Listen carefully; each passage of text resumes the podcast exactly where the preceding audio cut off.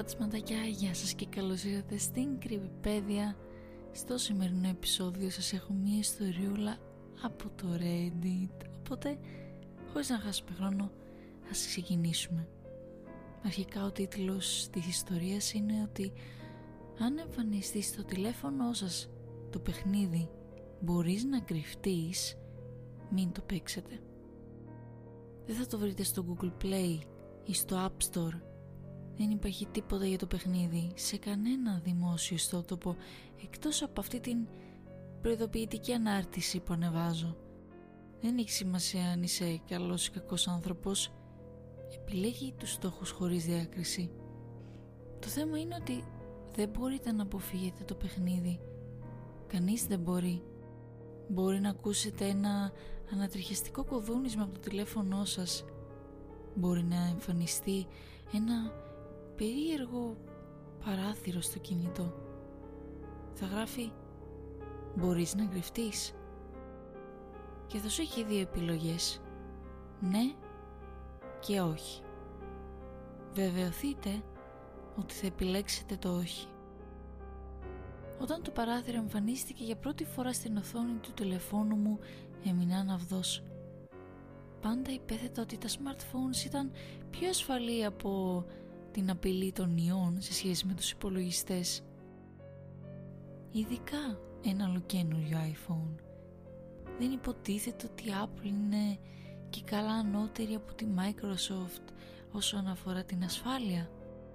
Καλή προσπάθεια, είπα αλλά πριν πάρω μια βιαστική απόφαση και καταλήξω να μολύνω το τηλέφωνό μου, αποφάσισα να κάνω μια έρευνα.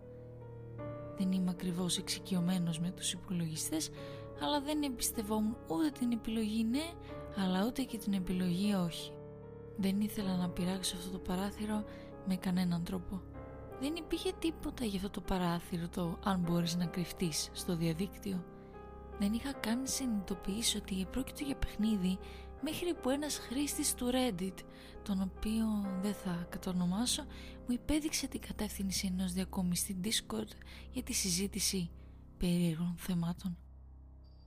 Υπήρχε μια ολόκληρη κατηγορία αφιερωμένη στο παράξενο νέο παιχνίδι που εμφανιζόταν στα τηλέφωνα των ανθρώπων. Κάνοντας κλικ στο ναι, προφανώς ξεκινάει ένα παιχνίδι κρυφτού, άγνωστης προέλευσης, Σκρόλαρα τα πολλά μηνύματα στο Discord. Όμως δεν θα σας παρουσιάσω τα ονόματα των χρηστών Ο χρήστης 1 έγραψε Μπορεί κανείς να με βοηθήσει; Κανείς δεν φαίνεται να γνωρίζει τίποτα για αυτό το παιχνίδι Ο φίλος μου το έπαιζε σταμάτητα για μία εβδομάδα και μετά εξαφανίστηκε. Αυτό ήταν πριν από δύο εβδομάδες. Υπάρχουν καθημερινά ομάδες αναζήτησης αλλά δεν νομίζω ότι θα τον βρουν είπε ότι δεν ήταν πραγματικά παιχνίδι. Είπε ότι είδε ένα πρόσωπο έξω από το παράθυρό του. Ο χρήστης 2 έγραψε πρέπει να επιλέγεις πάντα το όχι ο χρήστης 3 έγραψε κατέστρεψα το τηλέφωνο μου αφού διάβασα αυτά τα μηνύματα. Δεν άκουσα ούτε είδα τίποτα συνήθιστο ο χρήστης 4 έγραψε πάτησα όχι αλλά ακούω συνέχεια τρεξίματα και δεν νομίζω ότι είναι στο κεφάλι μου. Ο χρήστης 6 έγραψε «Άσε αυτό το παράθυρο ανοιχτό, δεν χρειάζεται να πατήσεις τίποτα». Ο χρήστης 5 λέει «Τι, για το υπόλοιπο της ζωής μου» και αν κάτι το χτυπήσει κατά λάθος. Ο χρήστης 3 απάντησε «Καταστρέψτε τα τηλέφωνά σας, όπως είπα και πριν, δούλεψε για μένα». Ο χρήστης 6 έγραψε «Ναι, μέχρι να εμφανιστείς στο επόμενο τηλέφωνό σου». Ο χρήστης 5 έγραψε «Κι αν απλά κλείσω το τηλέφωνο μου, αυτό φαίνεται λιγότερο δραματικό από το να το καταστρέψω». Όσο περισσότερο διάβαζα, τόσο πιο ανήσυχος ένιωθα. Περίμενα ότι το αναδιόμενο παράθυρο θα ήταν ιός, αλλά όλοι έλεγαν ιστορίες με φαντάσματα. «Σταμάτα να είσαι προληπτικός», είπα στον εαυτό μου. Η εξαφάνιση αυτού του τύπου δεν είχε καμία σχέση με το παιχνίδι που έπαιζε. Τελικά, μετά από ένα Σαββατοκύριακο τρομερής σκέψης, επέλεξα την ιδέα του χρήστη 5, δηλαδή να απενεργοποιήσω το τηλέφωνό μου. Για την ακρίβεια, το πήγα ένα βήμα παραπέρα και επανέφερα το κινητό μου στις εργοστασιακές ρυθμίσεις. Συνάντησα τους φίλους μου, τον Κόρεϊ και την Τάνια, σε ένα τοπικό πάρκο το απόγευμα της Δευτέρας. Είχα προγραμματίσει να τους πω για την εμπειρία μου, αλλά με πρόλαβαν. «Γιατί δεν σήκωσε το τηλέφωνο σου όλο το Σαββατοκύριακο, Λί» με ρώτησε ο Κόρεϊ. «Ανησυχήσαμε για σένα, Ρησί. Θέλαμε να βγούμε την Κυριακή». «Καλά, δεν μ' αρέσει να είμαι και το φαναράκι. Κάποιοι από εμάς πρέπει να πάμε στη δουλειά τη Δευτέρα», απάντησα. «Έι, κι εγώ δουλεύω», διαμαρτυρήθηκε ο Κόρεϊ. «Ναι, δουλεύεις στην κρεβατοκάμαρά σου με ένα μπουρνούζι», είπε η Τάνια. Ζηλεύετε και οι δύο που μπορώ να κάνω scroll στο Reddit και να παίζω παιχνίδια μακριά από το άγρυπνο μάτι του εργοδότη μου, είπε ο Κόρεϊ. Μιλώντας για παιχνίδια, λέει έχεις παίξει το μπορείς να κρυφτείς. Η καρδιά μου έπεσε κατακόρυφα και ένιωσα σαν τα λόγια του Κόρεϊ να ήταν τσιμεντόληθοι που έσαιρναν το σώμα μου μέσα από τις ανίδες του πατώματος. «Έχει αιμονή», αναστέναξε η Τάνια. «Παίζει αυτό το παιχνίδι κάθε μέρα από την Τρίτη». «Εντάξει, απλώς εμφανίστηκε στο τηλέφωνό μου, οπότε σκέφτηκα, ε γαμώτο, γιατί όχι», είπε ο Κόρεϊ γελώντας. Η Τάνια σκέφτηκε ότι πρέπει να είναι κάποιος ιός, αλλά είναι απλώς ένα ωραίο παιχνιδάκι. Ο Κόρεϊ έφερε το τηλέφωνο του στο ξύλινο τραπέζι του πικνίκ. Ήταν ήδη ανοιχτό σε ένα παράθυρο του παιχνιδιού, έναν χάρτη της γύρω περιοχής μας.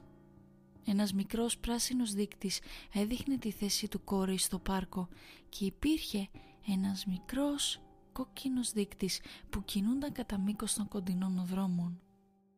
Μια φορά τη μέρα, από τις 2 στις 4 το απόγευμα, ξεκινά το παιχνίδι. Πρέπει να κρυφτώ. Εντοπίζει τη θέση μου στο πραγματικό κόσμο, οπότε πρέπει να συνεχίσω να κινούμαι. Ήθελα να καθυστερήσω να έρθω στο πάρκο, αλλά δεν νομίζω ότι ο κόκκινος θα με βρει εδώ. Ξάλλου είναι 4 παρα 10. Σχεδόν τα κατάφερα, είπε ο Κορέι. Ποιος είναι ο κόκκινος δείκτης που σε ψάχνει, ρώτησα ανατριχιάζοντας. Ο παππούλας, ψιθύρισε ο Κόρεϊ.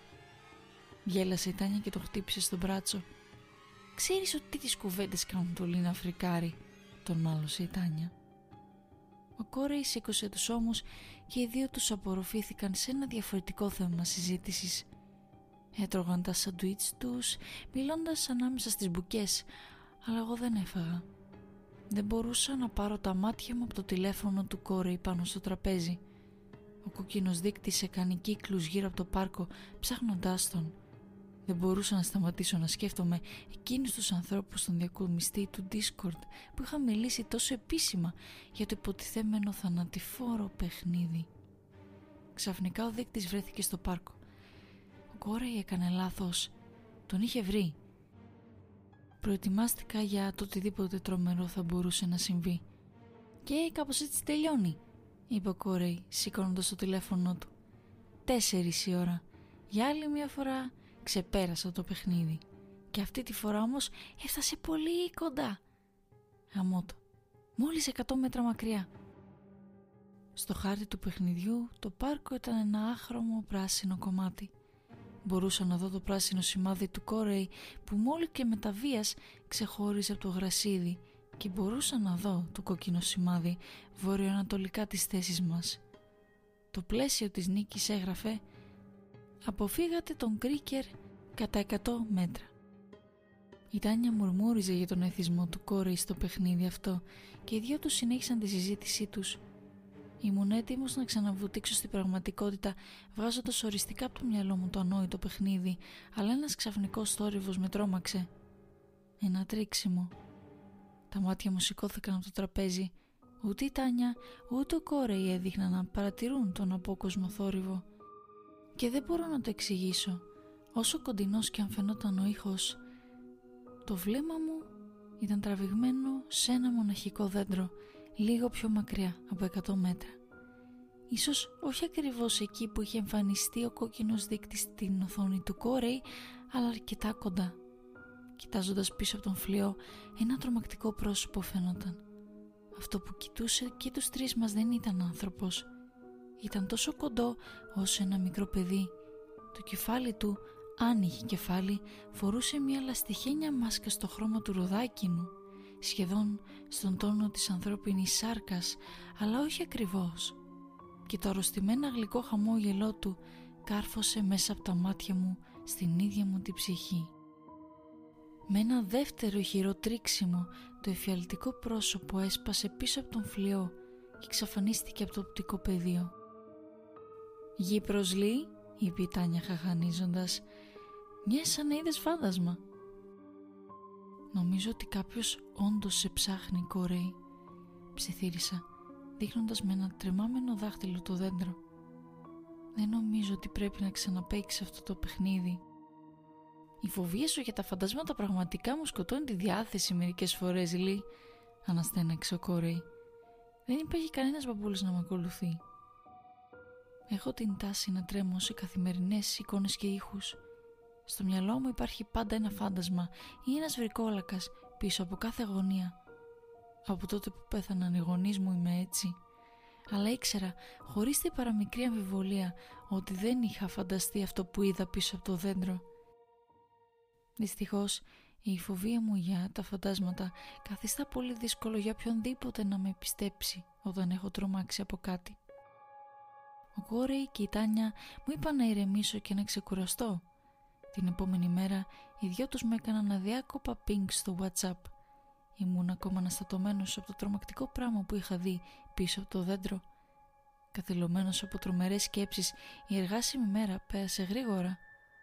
Είχα αρχίσει να πιστεύω ότι ίσως είχα αρρωστήσει. Ίσως να είχα πάθει κάποιο ψυχοτικό επεισόδιο. Όμως δεν είναι έτσι.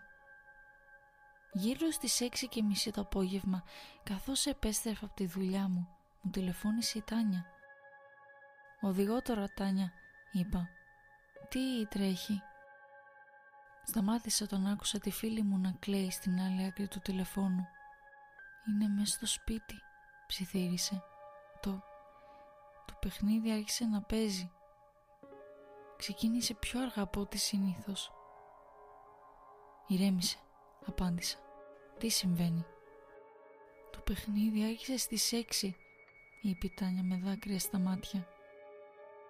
«Νομίζω ότι είχες δίκιο, Λί. Νομίζω ότι κάποιος πραγματικά μας αναζητά». Είδαμε ένα φρικτό πρόσωπο στο παράθυρο και μετά ακούστηκαν τριξίματα στο σπίτι. Κρυβόμαστε στη σοφίτα. Ο Κόρεϊ τράβηξε την πόρτα προς τα πάνω, οπότε δεν νομίζουμε ότι... Έχετε καλέσει την αστυνομία. Δίκοψα με την καρδιά μου να χτυπάει δυνατά. Έρχονται, είπε η Τάνια. Σε 15 λεπτά. Αν καταφέρουμε... Τι, είναι όλοι. Όχι, νιώθω πιο ασφαλής με κάποιον στην άλλη άκρη του. Εντάξει, Κόρη θέλει να κλείσουμε το τηλέφωνο. Θέλει να κάνουμε ησυχία. Εντάξει, καταλαβαίνω, απάντησα τρέμοντας. Απλά βεβαίως ότι... Όχι, όχι, όχι, όχι, κλεψούρισε η Τάνια. Δεν χρειαζόταν να ρωτήσω τι την είχε τρομάξει. Το άκουσα κι εγώ. Ένα τρίξιμο στη σοφίτα. Ακούγονταν τόσο καθαρά και για άλλη μια φορά τόσο κοντά. Τόσο εφιαλτικά κοντά που έστριψα τον λαιμό μου για να βεβαιωθώ ότι ο δαίμονας με το λαστιχένιο πρόσωπο δεν ήταν στο πίσω κάθισμα του αυτοκινήτου μου. Δεν ήταν. Σε εκείνο το σημείο αποφάσισα να μην πάω σπίτι. Παρέκαμψα προς το σπίτι του Κόρεϊ, μια διαδρομή 8 λεπτών, σχεδόν πιο γρήγορα από την αστυνομία. «Πώς μπήκε εδώ μέσα» ψιθύρισε η Τάνια. «Δεν είδα καν την πόρτα να ανοίγει». «Δεν είναι αυτό», ηρωνεύτηκε ο Κόρεϊ, αν και μίλησε με τρεμάμενη φωνή. Είναι απλώς ένα παιδί και πρέπει να φύγει από το «Τι στο διάλογο είναι αυτό» φώναξε η Τάνια. Οι κραυγές των δύο φίλων μου ήταν εκοφαντικές. Ήμουν τόσο προσιλωμένος στο να φτάσω στο σπίτι που δεν έκλεισα την κλίση. Μόνο όταν μπήκα στον δρόμο του Κόρεϊ, λίγα λεπτά πριν από την αστυνομία, συνειδητοποίησα ότι άκουγα ήχους. Και το πιο στοιχειωτικό απ' όλα ήταν ότι αυτή η ήχη ήταν ήχη τριξίματος. Κατέβηκα την μπροστινή πόρτα και έτρεξα στη σοφίτα.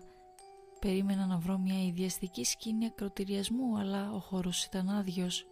Ο Κόρεϊ και η Τάνια είχαν χαθεί.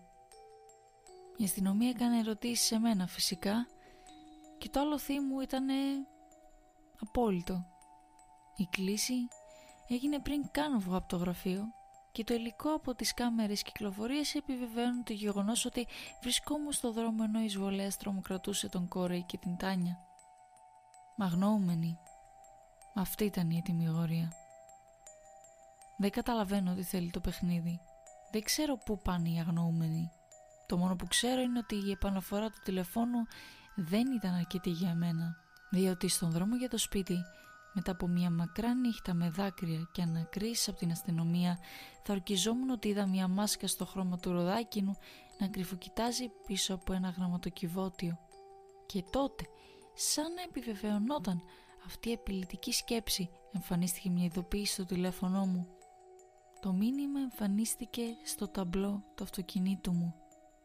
«Μπορείς να κρυφτείς» «Ναι» «Όχι» Επέλεξα το όχι Ίσως επέλεξα την ασφαλέστερη από τις δύο επιλογές. Ξέρω ότι πολλοί από τους χρήστες του Discord πρότειναν το όχι, αλλά δεν μπορώ να σταματήσω να σκέφτομαι αυτά που διάβασα σε εκείνο τον διακομιστή. Επέλεξα το όχι, αλλά συνεχίζω να ακούω τριξίματα. Δεν έχω ακούσει τίποτα ακόμα και το παιχνίδι δεν έχει αρχίσει καν να παίζει. Αν και ο Κόρεϊ δεν φάνηκε να ακούει το τρίξιμο όταν έπαιζε το παιχνίδι, ίσως όπως και αυτός να μην το έχω προσέξει. Μη είμαι τρομοκρατημένος από τον Κρίκερ. Φοβάμαι για το που μπορεί να με πάει. Και λοιπόν φαντασματάκια η ιστορία φτάνει στο τέλος της. Ελπίζω να σας άρεσε. Ελπίζω να σας φάνηκε ενδιαφέρουσα. Τι θα κάνατε άραγε άμα στα καλά καθούμε να εμφανίζονταν ένα παράθυρο που θα σου έλεγε Μπορείς να κρυφτείς. Ναι, όχι, θα πενεργοποιούσατε το κινητό, θα το πετούσατε σε σκουπίδια, αν και φαίνεται ότι όσο και να προσπαθούσε να το αποφύγεις θα ήταν ανώφελο, αλλά ναι. Όπως και να έχει φαντασματάκια, ελπίζω να σας άρεσε αυτή η ιστοριούλα. Ε, θα ήθελα να σας ευχαριστήσω που καθίσατε και ακούσατε το επεισόδιο. Να σε ευχηθώ καλημέρα, καλό βράδυ, καλό μεσημέρι, όποτε και αν το ακούτε. Να έχετε μια υπέροχη μέρα θα τα πούμε την επόμενη Παρασκευή σε ένα νέο επεισόδιο της Κρυβιπέδια και μέχρι τότε να είστε καλά και να προσέχετε.